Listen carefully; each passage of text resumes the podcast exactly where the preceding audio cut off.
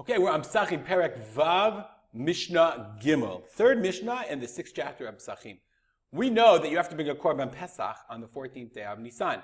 There's also a Korban called Korban Chagiga, the celebratory offering. What's the Korban Chagiga? Let's look in the Torah. The Torah says the following.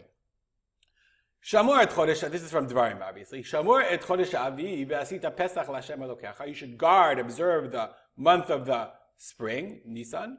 Okay, you should make a Pesach. Because in this month, Kadosh Baruch Hu, God took you out of Egypt at night.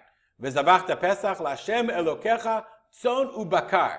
You should offer, okay, Pesach, a Pesach to God, Tzon Ubakar, sheep and cattle, okay? B'makom Hashem the place which God has chosen to dwell His name there. Now, this cannot be the Korban Pesach. Look at the e translation.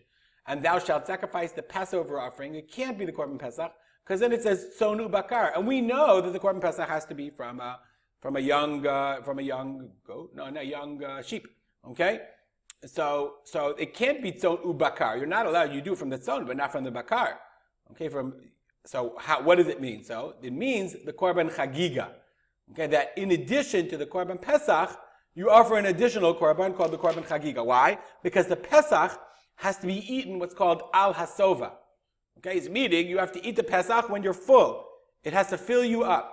So if there's enough people, if there's only two people with the Korban Pesach, you're eating half a small lamb, that's great. You'll fill up.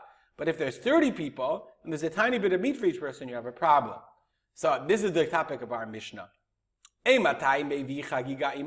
do you offer a Korban Chagiga with the Korban Pesach?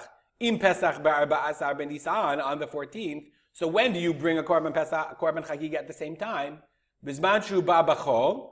When a person comes b'chol, it's not Shabbat. B'tahara, he's tahor. Ubimu'at. Okay, let's look at each one. Mu'at means and when there's then when it's small, when there's a small amount for each person. Says Bartenura, Bizman shu b'chol b'tahara. Avagav de Pesach dachi Shabbat v'tumah. Remember we said Pesach is doche Shabbat. You offer the Korban Pesach even if the 14th falls out on Erev Pesach. You don't offer the Korban Chagiga on the 14th. V'tumah. There's a, there's a principle called that, uh, that Pesach, that Tuma is Hutra B'tzibur, meaning if most of Am Yisrael, if most of the Jewish people is, uh, are Tahor, are Tameh, excuse me, if Rov Atzibur Tmayim, you still bring the Korban Pesach. Okay, as we're going to see later on. But the Korban, that, that's only the Korban, the Korban uh, Pesach. But the Korban Chagiga is Lo Dachya Shabbat, it's not Doche Shabbat, and it's not Doche Tum'ah. So if Chazal came along and said we're all tamei, like we are now, and they said, but oh, we built a Beit Hamikdash, we don't have yet a Parah Aduma, got to bring the Korban Pesach. We would do it. We would bring the Korban Pesach, but we would not bring a Korban Chagiga. Similarly, Chagiga lo dachya Shabbat. Ube mu'at. What is mu'at? Mu'at means a small amount.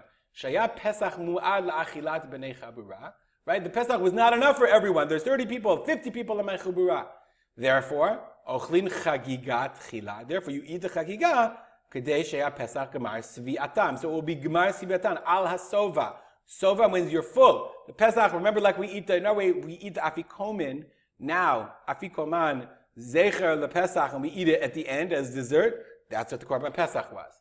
Ubizman Shuba b'Shabbat, but if it's Shabbat, b'meruba, or there's uh, there there's enough food in the Korban Pesach, ubituma, or they're bringing the Korban Pesach betuma, and mevi'in imo chagiga. Then you don't bring the korban chagiga. Why?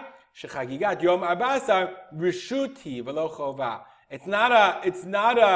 It's not an obligation, but it's a. It's a rishut.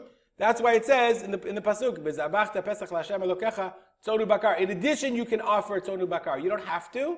You can if you if the korban pesach is not enough. We'll stop here and dedicate our learning to memory of my father, Rav Simcha Yitzchak. Kalman got a nice email from someone the other day. Much appreciated. Keep sending them. Have a great day.